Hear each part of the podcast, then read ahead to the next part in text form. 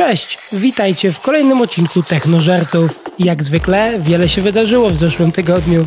Mam nadzieję, że jakoś trzymacie się w sezonie grypowym, a tym, którzy nie czują się najlepiej, życzę szybkiego powrotu do zdrowia. Zanim przejdziemy do głównego tematu, opowiem Wam o tym, co się wydarzyło w zeszłym tygodniu, a tak jak wspomniałem, było tego naprawdę całkiem sporo. No więc po pierwsze, Microsoft po wielu krętych zakrętach na swojej drodze w trakcie trwania całego procesu finalizuje przejęcie Activision Blizzard, producenta takich gier jak Call of Duty czy World of Warcraft za 68,7 miliarda dolarów. Cały proces zajął im 20 miesięcy, podczas których musieli wielokrotnie toczyć bitwy z organami regulacyjnymi w Wielkiej Brytanii i USA. Sama transakcja w świecie technologii na pewno miała wielu sceptyków, ale jak widzimy, koniec końców, pomimo nieprzychylności ze strony wielu organów, Microsoftowi udało się ją zrealizować. Posłuchajcie, co na temat samego przejęcia miał do powiedzenia dyrektor Xbox Phil Spencer. Uwielbiamy gaming, gramy w gry, tworzymy gry i wiemy z pierwszej ręki, ile gry znaczą dla nas wszystkich jako jednostek i zbiorowo jako społeczności. Oficjalnie witamy Activision Blizzard i jego zespoły w Xbox. Jako jeden zespół będziemy się nieustannie uczyć, wprowadzać innowacje i dotrzymywać naszej obietnicy, że nasze produkty będą zapewniały radość społeczności związanej z grami w coraz to większej liczbie osób, powiedział. Jest to także największy krok w stronę gamingu w historii Microsoft, a dzięki tej transakcji firma oświadczyła, że będzie teraz trzecią co do wielkości firmą z branży gier po Tencent i Sony pod względem przychodów. Dla nas oznacza to przede wszystkim, że Microsoft planuje dodać wiele gier Activision Blizzard do Xbox Game Pass. Nie wszystkie tytuły będą jednak dostępne od razu. Już teraz wiemy, że Modern Warfare 3 i Diablo 4 nie pojawią się we wcześniej wspomnianym planie subskrypcyjnym w tym roku. Dyrektor generalny Activision Blizzard, Bobby Kotick, pozostanie na swoim stanowisku, aby pomóc w sfinalizowaniu fuzji do końca 2023 roku. FTC nadal uważa, że to przejęcie stanowi zagrożenie dla konkurencji i dotknie amerykańskich konsumentów. Także zobaczymy jeszcze, jak cała sprawa się finalnie zakończy. A jeśli już o dyrektorach generalnych mowa, to Unity po swoich ostatnich problemach związanych z runtime fee zdecydowało się pozbyć swojego. W zeszły poniedziałek dowiedzieliśmy się, że John Wicitiello przejdzie na emeryturę ze skutkiem natychmiastowym, a James Whitehurst obejmie stanowisko tymczasowego dyrektora generalnego prezesa, jak i członka zarządu. Dla wielu może się to wydawać dość odważny ruch, bowiem nowy tymczasowy dyrektor generalny Unity jest osobą z zewnątrz, Whitehurst jest doradcą w Silver Lake, firmie z branży private equity, która jest właścicielem około 9% Unity, ale to nie tak, że nie ma w tej materii żadnego doświadczenia, gdyż wcześniej przez 12 lat był dyrektorem generalnym Red Hata, dystrybucji Linuxa skierowanej głównie, choć oczywiście nie tylko, dla przedsiębiorstw. Czy to cokolwiek zmieni, tego tak naprawdę nie wiemy, gdyż niektórzy programiści zdecydowali, że po prostu nie ufają już firmie. Gały Newman, twórca takich gier jak Gary's Mod i Rust, wypowiedział się o całej tej sytuacji następująco. Odejście Johna nie robi na nas większej różnicy. To właściwie niczego nie zmienia. Nie mogę sobie wyobrazić, co mogliby zrobić, co sprawiłoby, że ponownie zaufam im jako partnerowi. W tej chwili nadal mam wrażenie, że Unity to narkotyk, który musimy spróbować odstawić. Przejdźmy teraz do branży automotive w której dzięki innowacjom wprowadzonym przez BMW i Mercedesa prowadzenie pojazdu bez użycia rąk jest już o krok bliżej. BMW stanie się drugim dużym producentem samochodów, który wdroży czujniki, no i oczywiście stosowne oprogramowanie umożliwiające kierowcom prowadzenie pojazdu bez użycia rąk w ruchu drogowym podczas tzw. Tak jazdy komuś na zderzaku, czy podczas rozmowy z pasażerem, oglądania wideo lub nawet czytania książki. Jak więc widzimy, niemieckie marki mają w tym temacie zupełnie inne zdanie niż Tesla, której to systemy wspomagania kierowcy próbują zapobiegać takim rozproszeniom, wymagając od kierowców skupienia wzroku na drodze, a często rąk na kierownicy. BMW planuje wprowadzić wcześniej wspomnianą technologię hands-free o nazwie Personal Pilot w swoich ultraluksusowych modelach serii 7, w tym w pojeździe elektrycznym i7 do końca roku w Niemczech, gdzie miejscowe organy regulacyjne zatwierdziły ten system w zeszłym miesiącu. Wcześniej Mercedes otrzymał pozwolenie od stanu Kalifornia na sprzedaż swoich elektrycznych SUVów EQS i luksusowych modeli klasy S z systemami poziomu trzeciego i planuje rozpocząć sprzedaż tych pojazdów w tym stanie na początku przyszłego roku. Posunięcie BMW podjęte po ogłoszeniu podobnego systemu przez Mercedes-Benz sugeruje, że konsumenci będą prawdopodobnie żądać nie tylko pojazdów elektrycznych wyposażonych w szybko ładujące się baterie, ale będą również oczekiwać samochodów wyposażonych w funkcje autonomicznej jazdy, które nie będą wymagały patrzenia na drogę. Powód jest prosty. Bardzo niewielu zdrowo myślących ludzi zdecydowałoby się siedzieć w samochodzie dzień po dniu, dojeżdżając do pracy w zakorkowanych miastach, będąc zmuszonymi do skupienia całej swojej uwagi na drodze. Jak to zwykle bywa, gdy na rynku pojawią się pierwsze pojazdy autonomiczne, ludzie zaczną o nich mówić, ceny spadną i pojawi się na nie coraz większy popyt. Zdaniem analityka motoryzacyjnego z Wells Fargo za 10 lat będzie to prawdopodobnie standard w pojazdach poruszających się po drogach. Póki co jednak system autonomicznej jazdy BMW ma swoje ograniczenia. Jest dostosowany do jazdy po ruchliwych drogach przy maksymalnej prędkości wynoszącej 60 km na godzinę. Powinien się więc znakomicie sprawdzić w korku oraz w mieście, przy czym wymaga się, aby czujniki wykrywały co najmniej jeden pojazd z przodu. Kierowca musi pozostać na swoim miejscu i chociaż można się odwrócić do pasażera, aby porozmawiać lub zagrać razem w grę wideo, twarz i oczy kierowcy muszą być widoczne dla wewnętrznej kamery. W przeciwnym razie pojazd wyda ostrzeżenie, a jeśli kierowca nie zastosuje się do ostrzeżenia, w ciągu 10 sekund samochód się zatrzyma, gdziekolwiek by się w tym czasie nie znajdował, bez zjeżdżania na bok. Gdy się to słyszy po raz pierwszy, to można stwierdzić, że brzmi to dość ekstremalnie, zwłaszcza gdy będziemy kierowcą pojazdu poruszającego się za takim BMW czy Mercedesem, ale ma to być manewr bezpieczeństwa na wypadek, gdyby coś się stało kierowcy. Sercem tej technologii jest system LIDA, z angielskiego Light Detection and Ranging, czyli system obrazowania laserowego wyprodukowany w przypadku BMW przez izraelską firmę Innovic Technologies, a w przypadku Mercedesa przez firmę Luminar z Florydy. Działa to dość prosto. LIDA tworzy trójwymiarowy obraz w odległości do 250 metrów od samochodu, który wykrywa pieszych, inne samochody i przeszkody, których należy unikać. Technologia ta już teraz jest instalowana w większości systemów wspomagających kierowcę, która pomaga kierowcom utrzymać się na pasie ruchu, ale nie pozwala na prowadzenie pojazdu bez użycia rąk i oczu.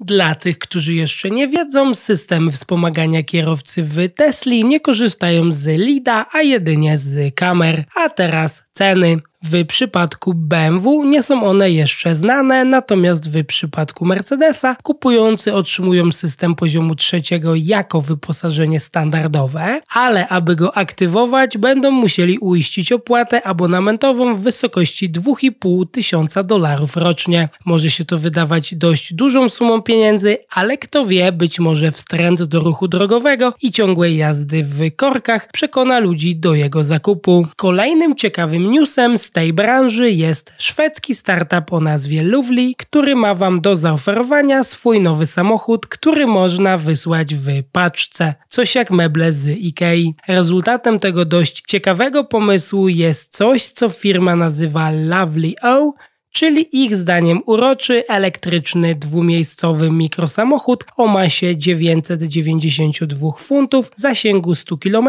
i prędkości maksymalnej wynoszącej 90 km na godzinę. Jeśli ktoś z Was uwielbia składać meble z IKEA samodzielnie, to kluczowa różnica w tym przypadku polega na tym, że chociaż cała paczka po rozłożeniu z łatwością zmieści się na pacę ciężarówki, to przed dostarczeniem do potencjalnych kupców samochód samochód musi zostać zmontowany w prawdziwej fabryce samochodów. Mówiąc szczerze, nie powinno to raczej nikogo dziwić, biorąc pod uwagę bezpieczeństwo i standardy czy obowiązujące w tym zakresie przepisy. Co do konstrukcji, to rama modelu O wykonana jest z wyścielanego aluminium i pianki z tworzywa sztucznego, zaprojektowanej tak, aby absorbować siły w przypadku kolizji. Akumulator samochodu jest wymienny, co znacznie zwiększa jego użyteczność dla osób dojeżdżających codziennie do pracy i lubiących samodzielnie majsterkować przy swoich pojazdach. Co do ceny, to nie została ona jeszcze oficjalnie ogłoszona, ale celem firmy jest aby Lovely O, który wciąż znajduje się w fazie prototypu, miał kosztować około 10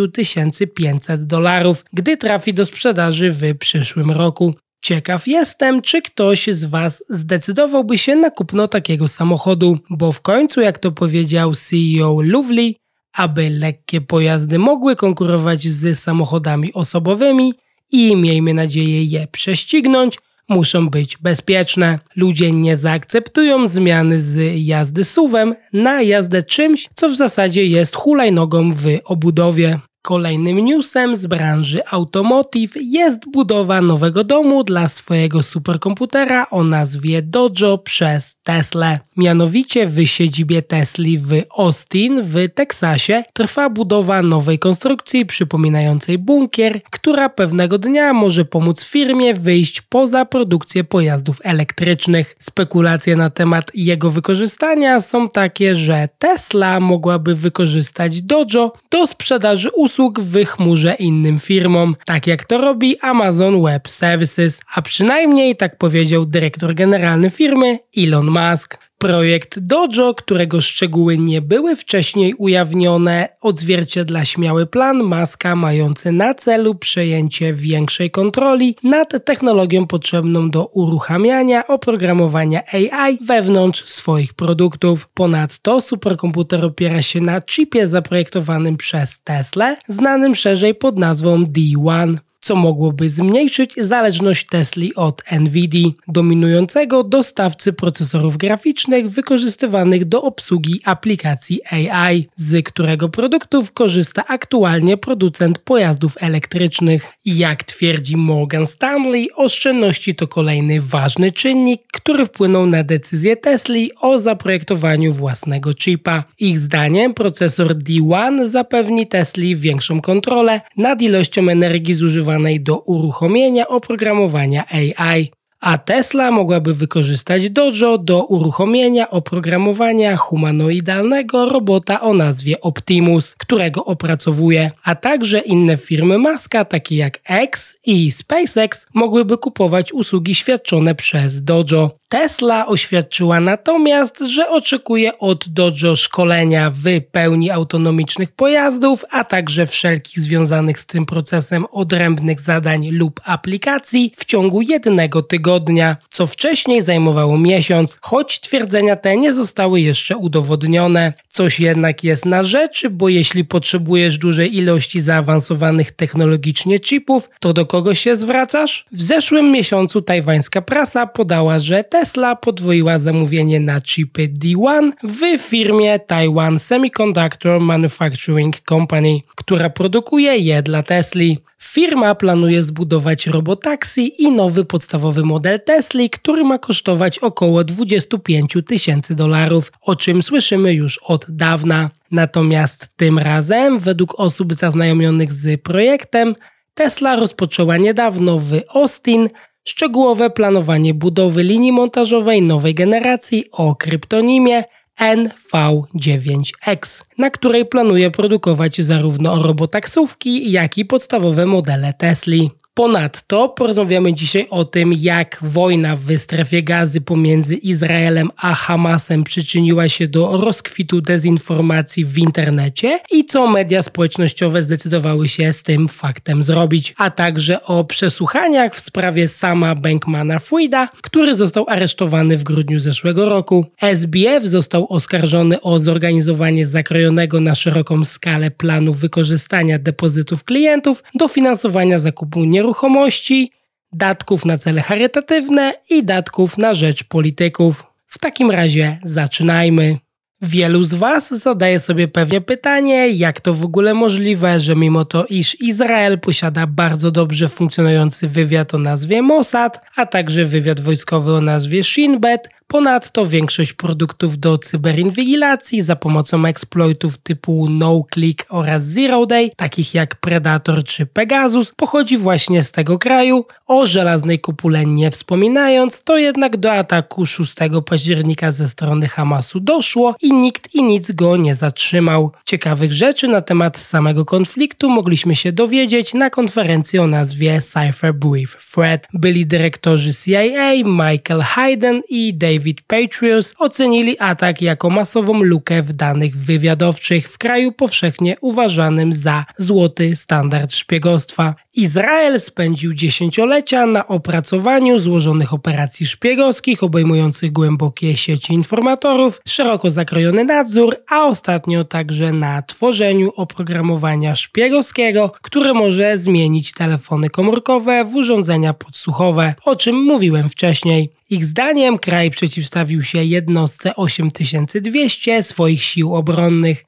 to jest izraelskim wojskowym operatorom cybernetycznym w obliczu niepowodzenia wywiadu poprzedzającego wojnę Yom Kippur, która rozpoczęła się niemal dokładnie 50 lat przed operacją Hamasu, który został uznany przez Stany Zjednoczone za grupę terrorystyczną. Obecnie jednostka 8200 jest największą jednostką wywiadowczą sił obronnych Izraela. Patrius zwrócił uwagę w szczególności na Shin Bet, izraelską służbę Służbę Bezpieczeństwa Wewnętrznego. Wskazał też, że Mossad, zewnętrzna agencja wywiadu kraju, również mogła nie poruszyć odpowiednich aspektów regionalnych i znaleźć odpowiedzi na pytania, dlaczego izraelska armia nie była na ten atak gotowa. Natomiast Norman Rule, były kierownik wywiadu Iranu w biurze dyrektora wywiadu narodowego, uważa to, co się stało, bardziej za porażkę wywiadu międzynarodowego. Jego zdaniem Stany Zjednoczone, Wielka Brytania i Unia Europejska mają obowiązek zrozumieć, co się stało. Beth Sanner, była reporterka wywiadu prezydenckiego, stwierdziła, że izraelski rząd najwyraźniej odrzucił strategiczne sygnały ostrzegawcze dotyczące niepokoju w gazie i nie zrozumiał bezpośrednio poważnego charakteru zagrożenia. Zasadniczo źle zrozumieli cele, zadania i możliwości Hamasu, powiedziała. Inni twierdzili, że niepowodzenia mogą leżeć daleko poza informacjami wywiadowczymi. Jeffrey Wells, ekspert do spraw cyberwywiadu i pracownik naukowy na Uniwersytecie Georgia Masona, powiedział, że Izrael mógł po prostu mieć za dużo na głowie, skupiając się jednocześnie na Hamasie i Hezbollahu, Libanie, Iranie i potencjalnych zagrożeniach ze strony Syrii, a także na rosnących wymaganiach dotyczących bezpieczeństwa na zachodnim brzegu w związku z rosnącą tam aktywnością. Wells, który jest również w stałym kontakcie z obecnymi i byłymi izraelskimi operatorami cybernetycznymi, twierdzi, że wszystko to mogło odwrócić zwykle bystrą uwagę Izraela i osłabić agencje wywiadowcze. Powiedział też, że jednostka 8200 straciła swój talent w ostatnich latach, chociaż wpływ tego na to konkretne wydarzenie nie jest jasny. Nie zgadza się z tym Alon Arwac, były członek jednostki 8200, który nadal pozostaje w kontakcie z członkami jednostki. Odrzucił on pogląd, że nastąpił jakikolwiek konkretny wpływ na jej możliwości. Powiedział, że zna rezerwistów jednostki 8200 przebywających obecnie za granicą, którzy wracają do Izraela, aby pomóc. John Haltquist, który kieruje wywiadem w sprawie zagrożeń w Mandiant należącym do Google i ma swój zespół w Izraelu, powiedział: Zarówno Iran, jak i Hamas mają programy, które można w najbliższej przyszłości wykorzystać do szpiegostwa, operacji informacyjnych i destrukcyjnych ataków. Na konkretne odpowiedzi na te pytania, jak więc widać, będziemy musieli pewnie jeszcze sporo poczekać. Natomiast teraz porozmawiamy, jak z problemem dezinformacji w tej sprawie poradziły sobie media społecznościowe. Przez ponad dekadę, ilekroć dochodziło na świecie do nieszczęścia, setki milionów ludzi gromadziło się na Twitterze. Połączenie relacji z pierwszej ręki ze zweryfikowanymi dziennikarzami dzielącymi się relacjami i kontekstem oraz szeroko szerokiego zakresu komentarzy uczyniło z niej najlepszą aplikację pozwalającą zrozumieć, co dzieje się w danym momencie na świecie. Twitter oczywiście nie był doskonały. Jednym z największych zarzutów skierowanych w jego stronę było to, że promował dezinformację, zapewniał scenę dla ideologów i oszustów, a także doprowadził dyskurs publiczny do skrajności. Ale dla kogoś, kto chciał ciągłej dawki świeżych wiadomości, Twitter był niezbędny. W najlepszym wypadku gromadził wiedzę na temat najważniejszej historii, która się danego dnia wydarzyła i szeroko ją rozpowszechniał. W ten sposób stworzył niszę, której żaden z rywali nie był w stanie odtworzyć. Przejdźmy do dnia dzisiejszego, kiedy to Twitter dla wielu już nie istnieje. Na jego miejscu znajduje się X, który tworzy sieć opartą na zainteresowaniach, jaką był kiedyś. Ponadto chce być procesorem płatności, tablicą ogłoszeń o pracę, czyli po prostu stara się być aplikacją do wszystkiego, na punkcie której, jak już wiecie z odcinka 9, obsesję ma Elon Musk. Po latach zwlekania Twitter ostatecznie zainwestował w funkcje zaufania i bezpieczeństwa niezbędne do utrzymania pewnego standardu jakości informacji podczas katastrofy czy wojny. Jednak w X Musk stopniowo usuwał większość pracowników zajmujących się zaufaniem i bezpieczeństwem firmy i ogólnie sprzeciwiał się moderowaniu treści. Ex Ilona Maska na kilka miesięcy przed wybuchem konfliktu w gazie zaprzestał korzystania z narzędzia programistycznego służącego do identyfikowania zorganizowanej dezinformacji, rozprzestrzeniającej się obecnie na platformie znanej wcześniej jako Twitter. Według dwóch osób posiadających bezpośrednią wiedzę o sytuacji w ostatnich miesiącach, firma zamknęła wewnętrzny projekt, który mógł identyfikować, kiedy różne konta udostępniają dalej te same lub podobne media. Taka identyfikacja Identyfikacja jest ważnym elementem radzenia sobie ze skoordynowanymi kampaniami dezinformacyjnymi, podczas których sieć fałszywych kont publikuje dokładnie to samo zdjęcie lub film. Narzędzie do dopasowywania multimediów było częścią usługi o nazwie Smite, którą Twitter nabył w 2018 roku i która działała wewnątrz infrastruktury, którą zapewniał Google Cloud. Według osób posiadających bezpośrednią wiedzę, wycofanie tej usługi z użytku było częścią wysiłków firmy mających na celu obniżenie kosztów poprzez przeniesienie usług z Google Cloud na własne serwery hostowane wewnątrz infrastruktury X. Jednocześnie, jak zresztą wiemy, X ma znacznie mniejszy personel, aby stawić czoła dezinformacji, w czasie gdy wojna w Izraelu spowodowała jej gwałtowny wzrost. W zeszłym miesiącu X zwolnił połowę zespołu przeciwdziałającego zagrożeniom, w tym ostatniego specjalistę do spraw dezinformacji. Trochę słabo, biorąc pod uwagę, że grupa ta jest odpowiedzialna za zwalczanie skoordynowanych kampanii dezinformacyjnych i manipulacyjnych. Alex Stamos, dyrektor organizacji badawczej Stanford Internet Observatory i były dyrektor do spraw bezpieczeństwa Facebooka, powiedział, że niedawne zmiany w X umożliwiły rozkwit zorganizowanych kampanii dezinformacyjnych. Jako przykład Stamos podał sieć kont, które udało mu się oznaczyć, zamieszczających ten sam film, przedstawiający rozprzestrzeniający się w mieście pożar z podpisem informującym, że film został niedawno nakręcony w gazie. W rzeczywistości wideo było jednak celebracją zwycięstwa w piłce nożnej w Algierii. Takie rzeczy najpewniej zostałyby bez problemu wychwycone przez Smite, gdyż jest to jedna z najbardziej podstawowych prób, które powinien wychwycić system antyspamowy. Ponadto Stamos zauważył, że wiele kont szerzących dezinformację to subskrybenci X Premium, systemu weryfikacyjnego firmy, który zapewnia większą widoczność użytkownikom, którzy płacą 8 dolarów miesięcznie. Ale wszystko to nie jest takie proste podczas gdy Musk porzucił niektóre dotychczasowe narzędzia do moderowania treści na Twitterze, to przy okazji zachwalał alternatywy takowych rozwiązań.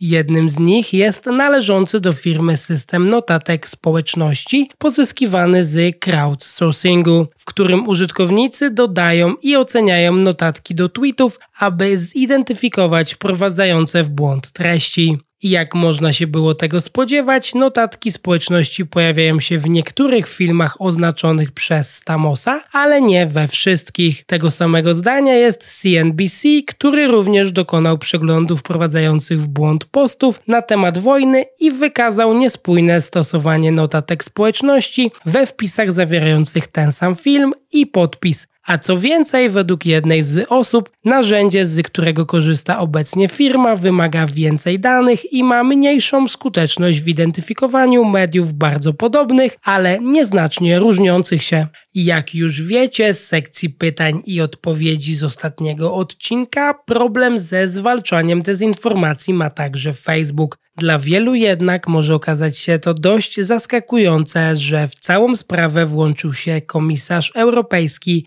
Thierry Brenton, który napisał do Marka Zuckerberga, dyrektora generalnego Facebooka, prosząc go o odpowiedź w ciągu 24 godzin w celu wyjaśnienia swojego planu w sprawie ograniczenia dezinformacji i innych nielegalnych treści powiązanych z atakami Hamasu w Izraelu. Brenton, główny urzędnik Unii Europejskiej do spraw technologii cyfrowej, poprosił Zuckerberga o przedstawienie planu zapewnienia zgodności z unijną ustawą o moderowaniu treści i ustawą o usługach cyfrowych. List do Zuckerberga był następstwem wcześniejszego listu do Ilona Maska, właściciela X, wysłanego w zeszły wtorek wieczorem, w którym Brenton krytykował X za dopuszczenie do szerzenia się dezinformacji, treści zawierających przemoc i propagandy. Dyrektor generalna X, Linda Jacarino, odpowiedziała w czwartek w publicznym piśmie, że firma aktywnie pracuje nad zaspokojeniem potrzeb operacyjnych tego szybko zmieniającego się i rozwijającego konfliktu, a także stwierdziła, że jej platforma usunęła dziesiątki tysięcy obraźliwych tweetów. Ponadto Jakarino powiedziała, że X odpowiedział w wymaganym terminie na ponad 80 wniosków o usunięcie danych otrzymanych przez europejskie organy ścigania, ale nie otrzymał żadnego powiadomienia od Europolu w tych sprawach. 12 października CEO TikToka został również poproszony o wyjaśnienie, w jaki sposób jego platforma radzi sobie z dezinformacją. Digital Services Act wymaga, aby platformy takie jak Facebook, Instagram, Twitter i tym podobne szybko usuwały nielegalne treści takie jak podżeganie do przemocy lub propaganda organizacji terrorystycznych oraz ograniczały dezinformację pod groźbą kary w wysokości do 6% rocznych światowych przychodów. Następnie Meta opublikowała szczegóły dotyczące swoich wysiłków na rzecz usunięcia dezinformacji związanej z wojną Hamasu z Izraelem po ostrzeżeniach Unii Europejskiej. W piątkowym poście na swoim blogu firma zajmująca się mediami społecznościowymi poinformowała, że utworzyła Centrum Operacji Specjalnych, zatrudniając osoby mówiące po hebrajsku i arabsku w celu monitorowania aplikacji Meta i do tej pory usunęła lub oznaczyła 795 tysięcy treści naruszających zasady. Firma zauważyła również, że Hamas ma zakaz korzystania z jej platform i dodała, że na bieżąco usuwają pochwały oraz merytoryczne wsparcie dla Hamasu, gdy tylko się o nim dowiedzą. Jednocześnie nadal zezwalając na dyskurs społeczny i polityczny, taki jak reportaże prasowe, kwestie związane z prawami człowieka lub neutralną dyskusją akademicką.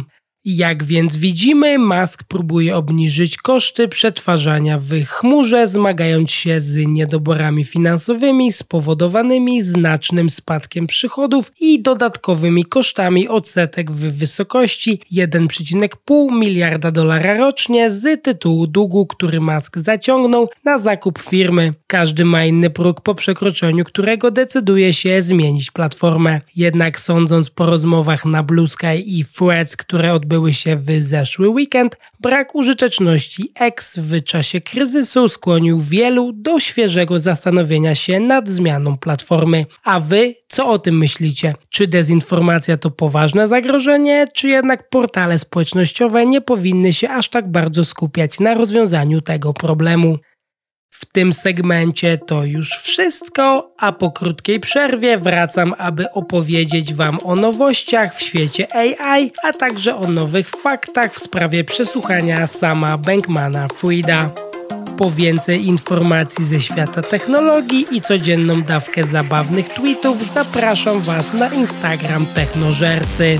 A jeśli interesuje Was krótki kontent technologiczny, to koniecznie wpadnijcie na konto Technożercy na wcześniej wspomnianym Instagramie, Xie oraz TikToku. Zanim zaczniemy, porozmawiajmy chwilę o tym, co się wydarzyło w świecie AI w zeszłym tygodniu. Z poprzedniego segmentu wiecie już, że Tesla posiada swój własny chip o nazwie D1. O produkcji swojego własnego chipu poinformował nas również Microsoft. Według osoby posiadającej bezpośrednią wiedzę, Microsoft planuje w przyszłym miesiącu zaprezentować pierwszy chip przeznaczony do sztucznej inteligencji na corocznej konferencji programistów. Posunięcie to, jak w przypadku Tesla, może pomóc Microsoftowi zmniejszyć jego zależność od chipów AI zaprojektowanych przez Nvidia, których brakuje ze względu na gwałtowne gwałtowny wzrost popytu. Układ Microsoft, podobny do procesorów graficznych Nvidia, jest przeznaczony głównie dla data center, które trenują i obsługują duże modele językowe, czyli oprogramowanie takie jak ChatGPT. Serwery w data center Microsoftu korzystają obecnie z procesorów graficznych Nvidia do obsługi najnowocześniejszych rozwiązań LLM dla klientów korzystających z chmury, w tym OpenAI i Intuit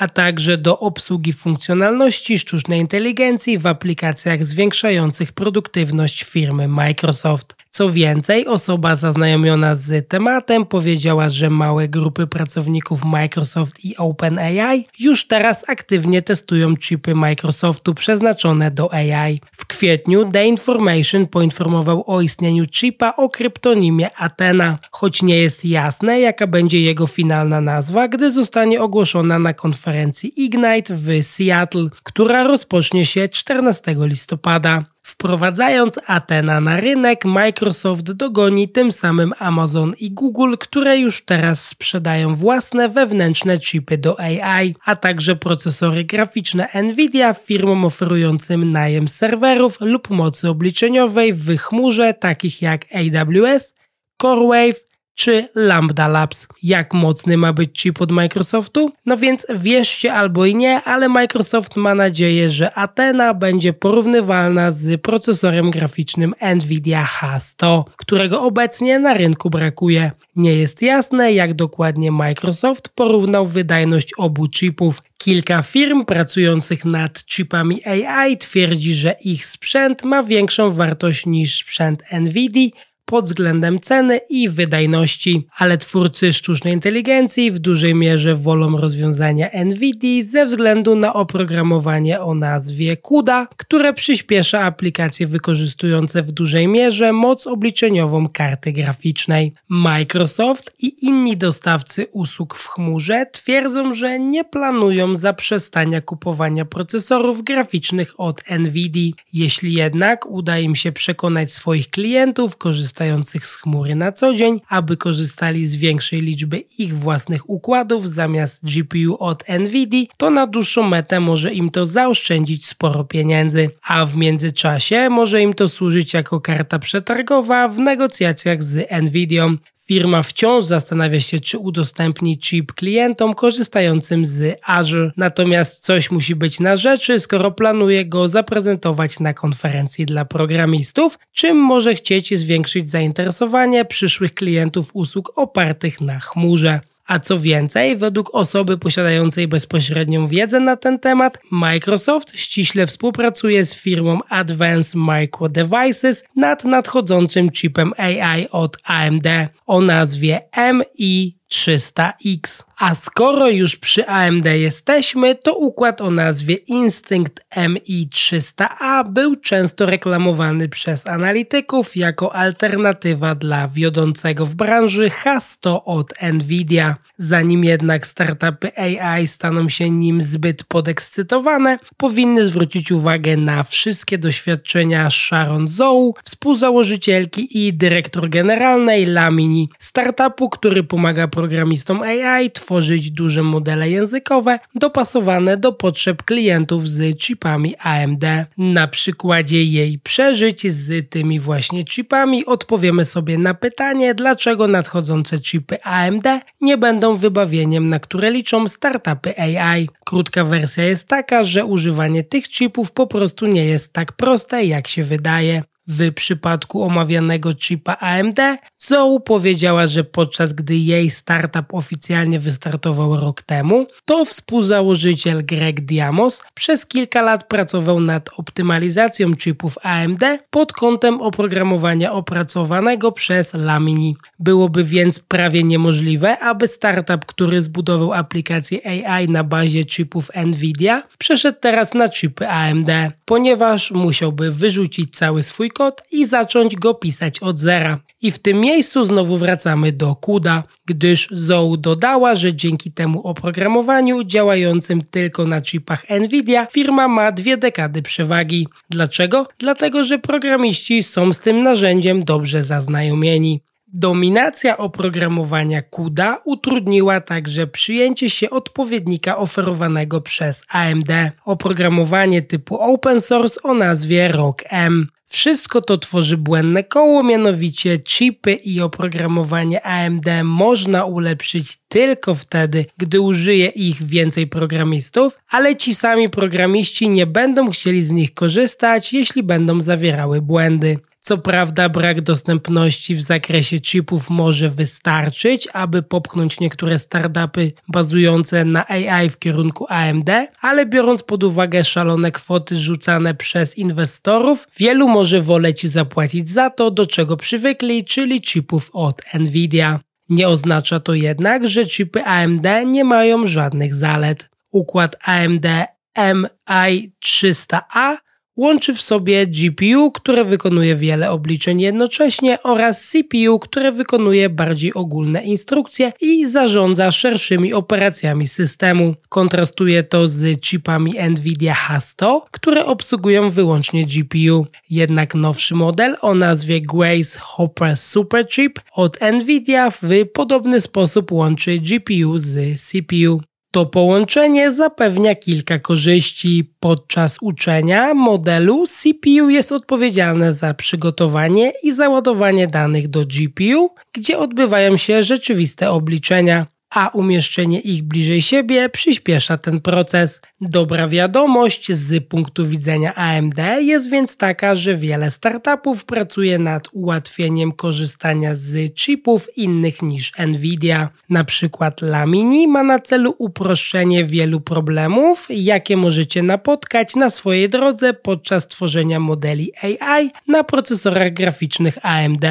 Połączenie tych startupów i niedoboru chipów na rynku sprawia, że jest to dla AMD wyjątkowa szansa na pokonanie swojego największego dotąd rywala. Pytanie tylko, czy im się to uda. A teraz przejdźmy do tego, czego się dowiedzieliśmy w ubiegłym tygodniu w sprawie procesu sama Bankmana Frida. Caroline Ellison była dyrektor generalna funduszu hedgingowego Alameda Research należącego do FTX rozpoczęła w zeszły wtorek najbardziej głośne w dotychczasowej historii zeznania w procesie karnym SBF zeznając, że popełniła przestępstwa finansowe wraz z byłym dyrektorem generalnym FTX i że to on kierował Alameda, aby firma pożyczała jak najwięcej. Ellison, główny świadek rządu, przyciągnęła rzesze reporterów i gapiów wyznających ideały efektywnego altruizmu ruchu filozoficznego, o którym mówiłem w ostatnim odcinku podcastu, który wyznawali zarówno Bankman-Fried, jak i Ellison. Caroline powiedziała, że Alameda wykorzystała miliardy ze środków klientów FTX na inwestycje i spłatę wcześniej zaciągniętych pożyczek. Ponadto Ellison wielokrotnie adresowała swoje obawy dotyczące Alamidy i FTX do Bankmana Frida, który zdecydował się je po prostu odrzucić. Caroline zeznała, że miała obawy związane z wykorzystaniem środków klientów FTX w ramach kredytu liniowego Alameda o wartości 65 miliardów dolarów od FTX, ponieważ było to coś, czego klienci nie byli świadomi i z czego nie byliby zadowoleni, gdyby się o tym dowiedzieli. Powiedziała również, że zgłosiła te obawy Bankmanowi Fridowi, szczególnie w 2020 roku, pytając, czy linia kredytowa pojawi się w audycie FTX. A ten odpowiedział, i tu cytuję: Nie, nie martw się, audytorzy nie będą się temu przyglądać. Prawnicy Bankmana Frida argumentowali, że nie dopuścił się on oszustwa ani nie miał takiego zamiaru oraz że prowadził FTX w dobrej wierze. Ellison obawiała się również, czy Alameda będzie w stanie spłacić pożyczki zaciągnięte od firm pożyczających kryptowaluty, jeśli pojawią się bardzo złe wieści o FTX, które znacznie obniżą ceny kryptowalut, w tym coina o nazwie SAM, które Alameda posiadała w dużych ilościach. Pod okiem Bankmana Frida jesienią 2021 roku Caroline sporządziła analizę ryzyka dotyczącą tego, co by się stało, gdyby ten zły scenariusz rynkowy się wydarzył, zanim Alameda przelałaby 3 miliardy dolarów w dużej mierze pożyczonych pieniędzy na niepłynne inwestycje w startupy. Analiza ta wykazała, że Alameda nie byłaby w stanie spłacić pożyczek nawet przy pomocy pieniędzy klientów FTX. Jedyną informacją zwrotną od Bankmana Frida była próba przekształcenia wielu otwartych pożyczek, które Alameda zaciągnęła w firmie pożyczkowej Genesis, którymi pożyczkodawca mógł zmusić Alamidę do ich spłaty w dowolnym momencie na pożyczki terminowe, ale w firmie Alameda udało się jedynie zmienić część swoich pożyczek na czas określony. Mimo to Bankman Fried kontynuował tworzenie FTX Ventures, swojej spółki Venture Capital o wartości 2 miliardów dolarów, która jak powiedział była finansowana z jego własnego kapitału, ale w rzeczywistości była finansowana przez Alamidę. W zeszłą środę Ellison zeznała, że gdy rynki kryptowalut załamały się w czerwcu 2022 roku, przygotowała 7 różnych bilansów sprawdzonych przez sama dla pożyczkodawców, którzy, co zresztą zrozumiałe, zaczęli wymuszać na Alamidzie spłatę tych pożyczek. SBF ostatecznie wybrał jedną z opcji, która nie wskazywała, że Alameda pożyczyła 10 miliardów dolarów ze środków klientów FTX. Ellison zeznała, że była zaniepokojona wielomiliardowymi pożyczkami Alamidy udzielonymi pracownikom FTX, które zostały wykorzystane na inwestycje, których nie można było łatwo spłacić. Adam Jedida, przyjaciel SBF ze studiów i były programista w FTX, zapytał byłego dyrektora generalnego, czy z firmą jest wszystko w porządku, gdy latem 2022 roku odkrył w niej dziurę o wartości 8 miliardów dolarów. Matt Huang, inwestor w firmie Paradigm zajmującej się kryptowalutami, zeznał, że Bankman Fried zapewnił firmę mówiąc, że Alameda nie była preferencyjnie traktowana w stosunku do FTX. Huang powiedział, że Paradigm wyraził obawy dotyczące modelu zarządzania FTX, w tym jego powiązań z Alamidą i FTT, tokenem stworzonym przez FTX, który firmy wykorzystywały jako zabezpieczenia pożyczek. Aby przyciągnąć klientów do FTX, Bankman Fried kultywował wizerunek inteligentnego, kompetentnego, nieco ekscentrycznego założyciela, który ubierał się niechlujnie,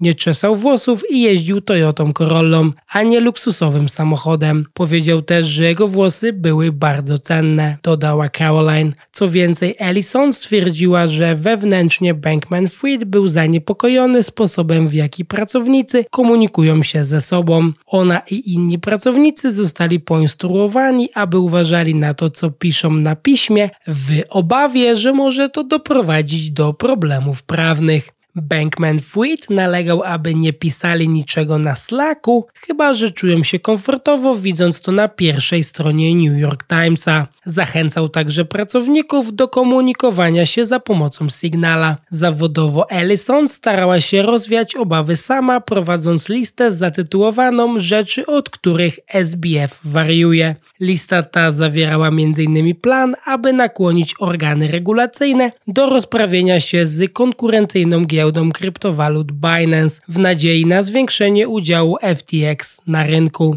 Ellison powiedziała także, że latem i jesienią 2022 roku rozważała odejście z firmy. Jednak po rozmowie z Bankmanem Freedom ten powiedział jej, że jest zbyt ważna i potrzebuje jej, aby została w Alameda. Powiedziała więc, że ufa jego opinii i nie chce, aby FTX i Alameda upadły i zgodnie z jego sugestią została. Na tym nie koniec.